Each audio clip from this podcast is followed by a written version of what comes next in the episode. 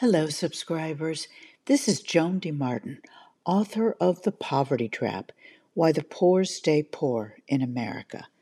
The title of today's post is A Roundup of Positive News, Part 2 The Booming Economy and Its Crucial Overlap with Environmental Progress. First, here's to a happy and healthy new year to you and yours. Thanks so much for your support, and I hope you continue to enjoy the Poverty Trap in 2024. As you know, this post goes out to both free and paid subscribers, but if you're not already a paid subscriber and value this effort and our growing community, please consider upgrading to a paid membership. By the way, our annual sale continues through January 14th, 2024. See details at the end of this post. I'm starting with a quote from James Carville. It's the economy, stupid.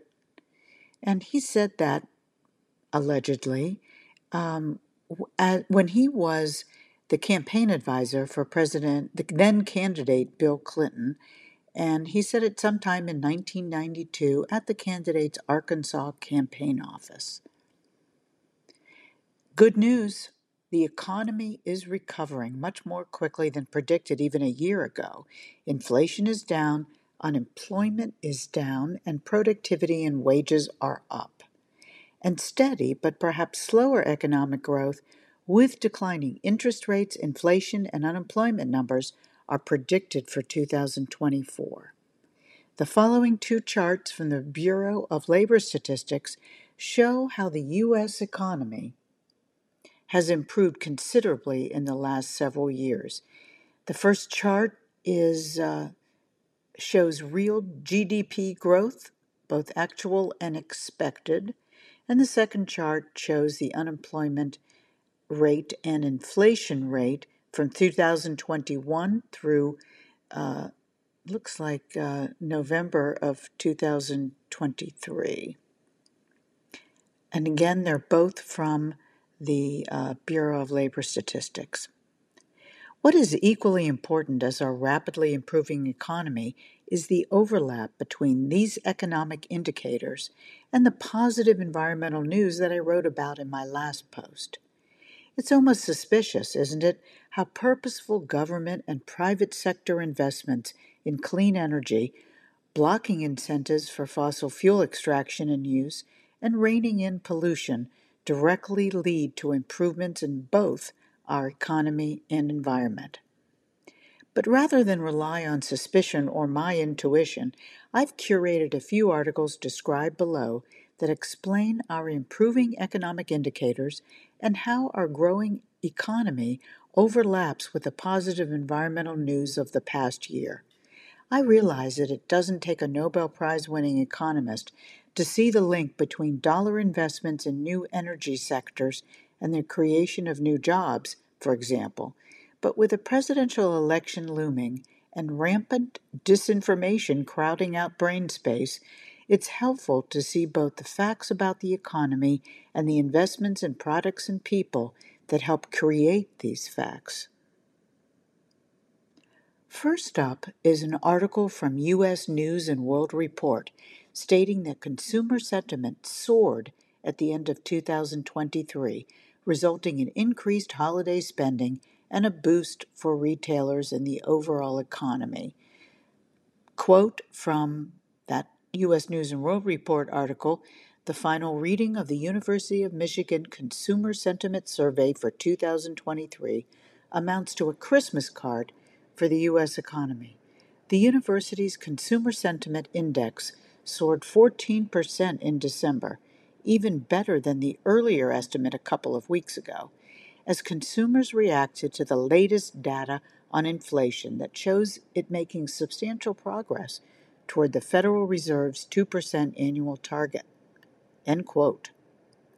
Here's a brief explanation from Britannica Money about what consumer confidence means and how it impacts the economy. Quote, during an economic expansion, consumer confidence is usually high. Consumers accordingly tend to spend more than they do at other times, especially for bigger ticket items and durable, durable goods like automobiles and household appliances. The increase in consumer spending, in turn, helps the economy sustain its expansion. End quote. This Washington Post article touts the surge in consumer spending in the third and fourth quarters of 2023, which is both a testament to and a bolster of a strong overall economy. Quote, U.S. retail sales between November 1st and December 24th were up 3.1% compared with the same period a year before, according to MasterCard Spending Pulse, which measures sales in store and online across various forms of payment. Online shopping accounted for a large share of the increase, rising 6.3% compared with a 2.2% jump for in person shopping. Apparel sales rose 2.4%, plus strong demand for in person dining powered a 7.8% jump in restaurant spending. End quote. But the overall expanding economy doesn't usually trickle down to those living paycheck to paycheck, and at least some of the spenders that are jump-starting the economy have accumulated massive credit card debt. Both of those uh, factors don't particularly help the economy, I guess, in the long run. This piece from NPR provides good news for lower wage workers the minimum wage went up in 22 states starting January 1, 2024. It's certainly about time that states, cities, and local governments have taken the initiative since the federal minimum wage has remained the same since 2009 at $7.25 an hour. But the cost of living has skyrocketed in those last 14 plus years. Quote, these increases will affect an estimated 9.9 million workers, according to the Economic Policy Institute, which estimates that those bumped wages will add up to an additional $6.95 billion in pay. In addition to those 22 states, 38 cities and counties will also increase their minimum wages above state minimums on January 1st According to the Department of Labor, 20 states will remain at the federal minimum wage of $7.25 an hour. End quote. Can you imagine the extra money in the pockets of people living on minimum wage and paycheck to paycheck if those remaining states would just increase the minimum wage? Or if the federal government uh, increased the minimum wage? Here is a map from the Economic Policy Institute, frequently cited in the NPR piece above, which highlights the 22 states. You can read the full article with explanation and hover over map here. Again, it's not the work of a brilliant mind necessarily to see the overlap between the investments that create an overall robust economy and those same investments helping to curb climate change and protect our environment from further destruction. But it doesn't hurt to remind those who vote about the direct connection. One of the most important investments is the Inflation Reduction Act, signed into law by President Biden on August 16, 2022. This law allocated $391 billion to environmental improvements, specifically to support clean energy and address climate change, including $8.8 billion in rebates for home energy efficiency and electrification projects. You can read the details here in a handbook published by the White House and updated in September of 2023. The Act includes billions of dollars in grants to both federal agencies and local governments and organizations to help stem climate change through investments in renewable energy, which also creates new jobs and transition, transitions workers who lost jobs in the manufacturing sector, and other incentives to transition from fossil fuels. The Department of Energy released a comprehensive report in August 2023 that detailed the significant impacts of both the Inflation Reduction Act and the Bipartisan Infrastructure Law on the U.S. energy economy and emissions reductions. You can read the full report here. Quote, the Inflation Reduction Act and Bipartisan Infrastructure Law are poised to save American families $27 billion to $38 billion on their electricity bills from 2022 to 2030, relative to neither of those bills being passed.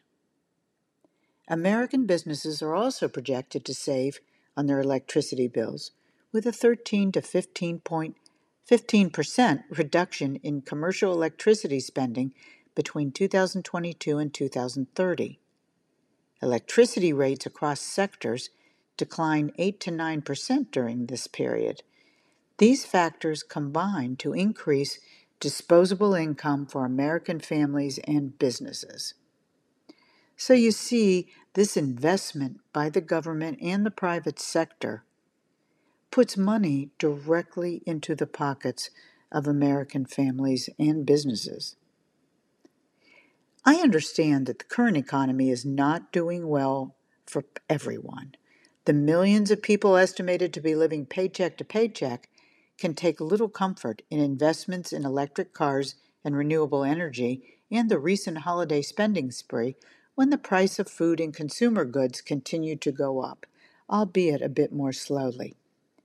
But these government and private sector investments will continue to improve our lives in both the short and long term if we understand the effort being made and have patience to see them through. I'd love to hear your thoughts on this second round of positive news as we start the new year. Do you feel the improvements in the economy yet? What is your take on the investments in infrastructure, renewable energy, renewable energy, and our larger environment. Please leave your thoughts in the comment section below. I'd love to hear what you have to say. And let's not forget that New Year's sale. From today through Sunday, January 14th, 2024, I'm offering a 20% discount for all new year, yearly subscribers, including founding member subscribers. That means for $40 or $80 for a founding member, you can support the Poverty Trap for a full year and receive compelling analysis of the politics and policy choices affecting poverty issues in the United States. You'll receive a full post with audio and sometimes video each week, plus an extra post or two each month with a roundup of positive news and recommended readings. 2024 will be a big year, so start it right and sign up now. As always, The Poverty Trap Why the Poor Stay Poor in America is a reader supported publication. To receive new posts and support my work, consider becoming a free or paid subscriber. And also, as always, thanks for reading and listening to The Poverty Trap. See you next time.